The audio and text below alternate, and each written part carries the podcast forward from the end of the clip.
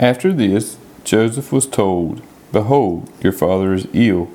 So he took with him his two sons, Manasseh and Ephraim. And it was told to Jacob, Your son Joseph has come to you. Then Israel summoned his strength and sat up in bed.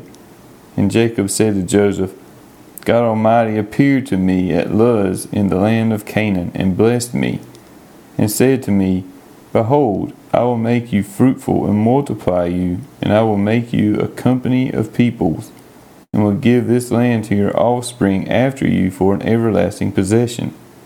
And now your two sons, who were born to you in the land of Egypt before I came to you in Egypt, are mine. Ephraim and Manasseh shall be mine as Reuben and Simeon are, and the children that you fathered after them shall be yours. They shall be called by the name of their brothers in their inheritance. As for me, when I came from Padan, to my sorrow Rachel died in the land of Canaan on the way, when there was still some distance to go to Ephrath, and I buried her there on the way to Ephrath, that is, Bethlehem. When Israel saw Joseph's sons, he said, Who are these?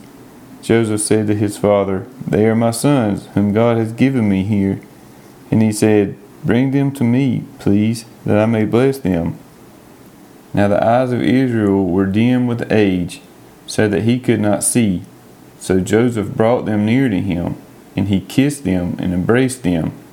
And Israel said to Joseph, I never expected to see your face, and behold, God has let me see your offspring also. Then Joseph removed them from his knees, and he bowed himself with his face to the earth. And Joseph took them both, Ephraim in his right hand toward Israel's left hand, and Manasseh in his left hand toward Israel's right hand, and brought them near him.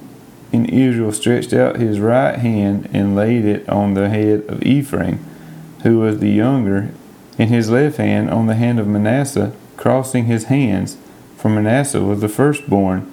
And he blessed Joseph and said, The God before whom my fathers Abraham and Isaac walked, the God who has been my shepherd all my life long to this day, the angel who has redeemed me from all evil, bless the boys, and in them let my name be carried on, and the name of my fathers Abraham and Isaac and let them grow into a multitude in the midst of the earth. When Joseph saw that his father laid his right hand on the hand of Ephraim, it displeased him, and he took his father's hand to move it from Ephraim's head to Manasseh's head. And Joseph said to his father, Not this way, my father, since this one is the firstborn, put your right hand on his head. But his father refused and said, I know, my son, I know. He also shall become a people and he also shall be great. Nevertheless, his younger brother shall be greater than he, and his offspring shall become a multitude of nations.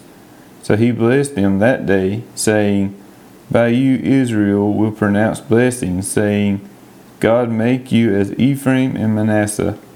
Thus he put Ephraim before Manasseh.